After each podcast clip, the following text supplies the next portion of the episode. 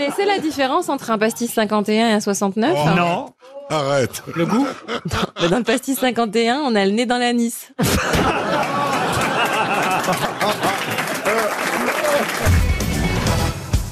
j'ai entendu une petite histoire mignonne sur les trois petits cochons. Les trois petits cochons, ils sont chez eux, ils font à manger, ils font le ménage, ils mettent la table, ils sont mignons, puis là, seul coup, ils entendent frapper à la porte. C'est le grand méchant loup. Alors ils tremblent, ils tremblent, ils tremblent, et puis le grand méchant loup rentre et dit « Salam alaikum !» Il dit « Ouf, il est musulman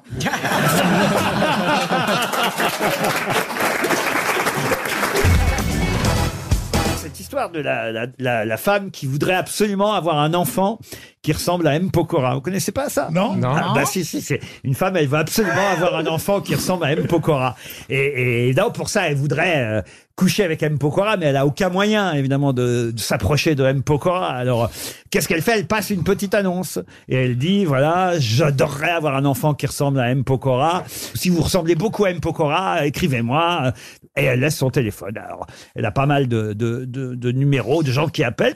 Il y a un type qui semble plus convaincant que les autres et qui lui dit, moi, je vous garantis 100%, je peux vous faire un enfant qui va ressembler à M. Pokora. Alors elle prend rendez-vous, 14h le lendemain, on sonne à sa porte, le type euh, est à la porte, elle ouvre la porte et là, elle voit un gars qui arrive, écoutez, c'est tout sauf M. Pokora, c'est Perroni. Vous voyez c'est Jean-Jacques Perroni qui Ah oui. débarque. Merde. Putain. Putain, il y a un choc. Donc elle s'évanouit Donc, euh, Et le gars lui dit, mais je, vais, je sais bien, vous êtes peut-être surprise et tout, mais moi, je vous le garantis, je vais vous faire euh, Ah, l'homme Pokora. un bébé qui ressemble à M. Pokora. Alors évidemment, là, la fille se laisse faire, puis ils font l'amour. Neuf mois plus tard, un bébé naît. ouais. Et effectivement, il ressemble à M. Pokora, mais de façon incroyable. Le gamin est tatoué, euh, Ah, il est tatoué, ouais. il chante du Claude François, Il a les cheveux teints en blond. il a les costumes de Robin des Bois. C'est M. Pokora, quoi. Vraiment.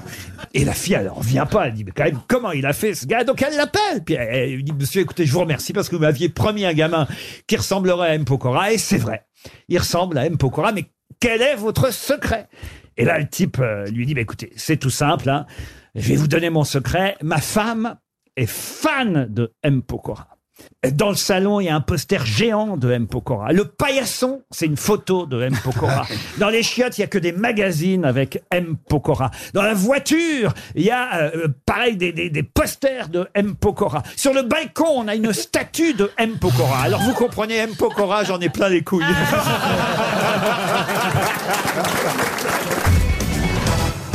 C'est un Corse qui est extrêmement susceptible. Hein. C'est un pléonasme, mais celui-là, vraiment, il bat des, des records. Très, très susceptible. Il arrive dans une boîte, il invite une fille à danser, elle dit oui. Bon, euh, il, il la serre un petit peu dans ses bras, elle se serre un peu contre, contre lui. Il se lance, il lui fait un petit bisou dans le cou, elle lui rend son petit bisou, tu vois. Enfin, c'est l'affaire qui roule, quoi, vraiment bien. Et à la fin de la danse, euh, la fille, elle dit euh, bon, euh, on va chez toi ou on va chez moi? Le Corse, il dit oh, attention, hein, si ça devient compliqué, hein, je me barre. Hein.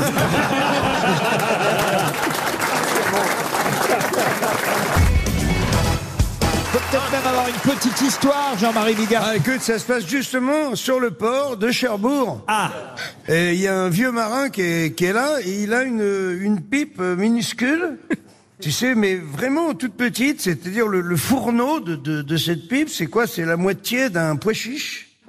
Tout petit, tout petit tube.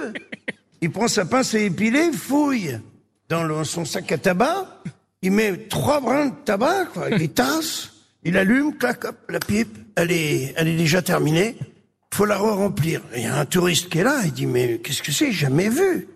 Une pipe aussi euh, petite que ça, me dit, ouais, mais c'est mon porte-bonheur parce que c'est une sirène qui me l'a donné.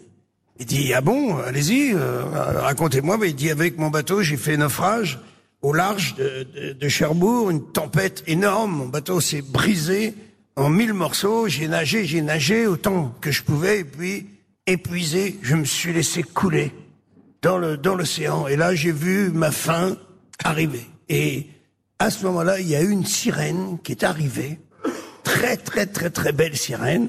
Elle m'a porté comme ça, elle m'a ramené à la surface.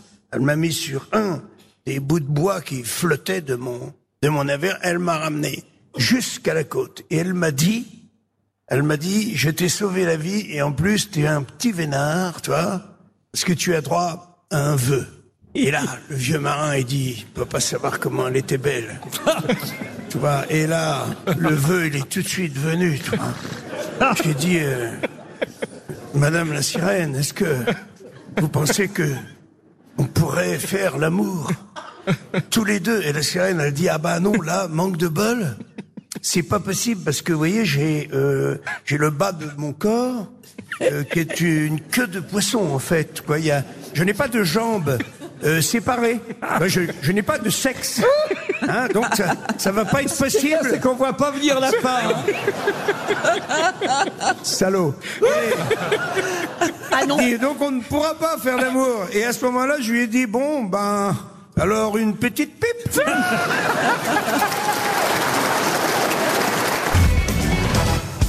Le mec qui rentre dans un bar euh, de routier, tu vois, c'est un peu glauque. Lui, il a son petit costume, un peu coincé comme ça. Il dit euh, à l'assistance, il dit euh, s'il vous plaît, c'est à qui le chien qui est attaché dehors? Il y a un gros mec, 120 kilos, le crâne rasé, couvert de tatouages. Il dit il est à moi le chien. Et qu'est-ce que ça peut te foutre? Bah, il dit parce que je vous demande pardon, mais je pense que mon chien a tué le vôtre. Il dit quoi? Il dit c'est quoi votre chien? Il dit c'est un caniche, un petit, un petit caniche. Il dit vous foutez de ma gueule? Un petit caniche qui a tué mon pitbull de, de 80 kilos, c'est quoi? Euh, l'histoire Il dit non, il dit en fait, je pense qu'il est mort en s'étouffant quand il l'a avalé.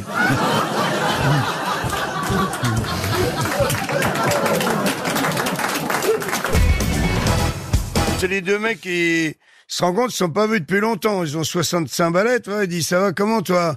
Il dit, euh, je sais pas, comment ça va, euh, sexuellement? Bon, il dit, comme le coca. Il dit quoi? Comment ça, comme le coca? Bah, il dit, ouais, avant, c'était normal. Après, c'est devenu light. Et puis, maintenant, c'est zéro.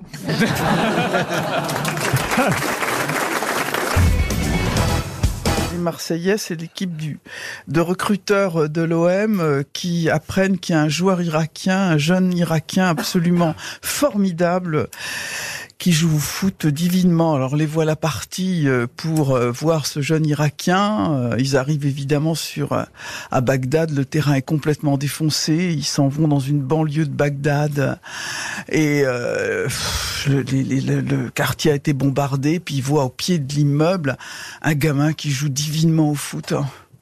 Alors euh, ils vont voir ses parents. Ils disent voilà on va faire sa carrière. Il le ramène à Marseille et puis euh, évidemment le gamin progresse.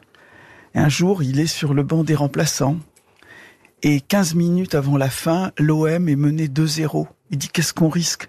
On fait rentrer l'Irakien. L'Irakien rentre et il marque trois buts. Dans les 15 dernières minutes, il devient immédiatement une vedette incroyable à Marseille. Alors il téléphone à sa mère. Il dit maman, tu sais pas ce qui m'arrive. Je suis devenu une star à Marseille. Et toi, comment ça va? Bah, Tu sais, ça va pas. Ta sœur a été violée. On a reçu des, des tirs de Kalachnikov. Mais dis maman, je t'avais dit de pas me suivre à Marseille.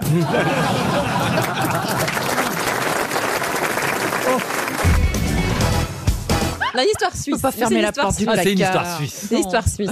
Et sa femme lui dit Ce matin, j'étais chez moi, ça a fait toc-toc à la porte.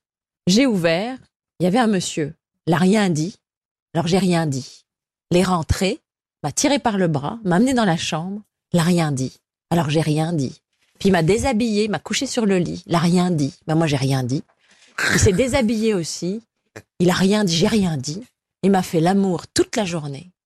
Il est reparti. Il a rien dit. Et moi j'ai rien dit. Et son mari lui dit On ne saura pas pourquoi il était venu.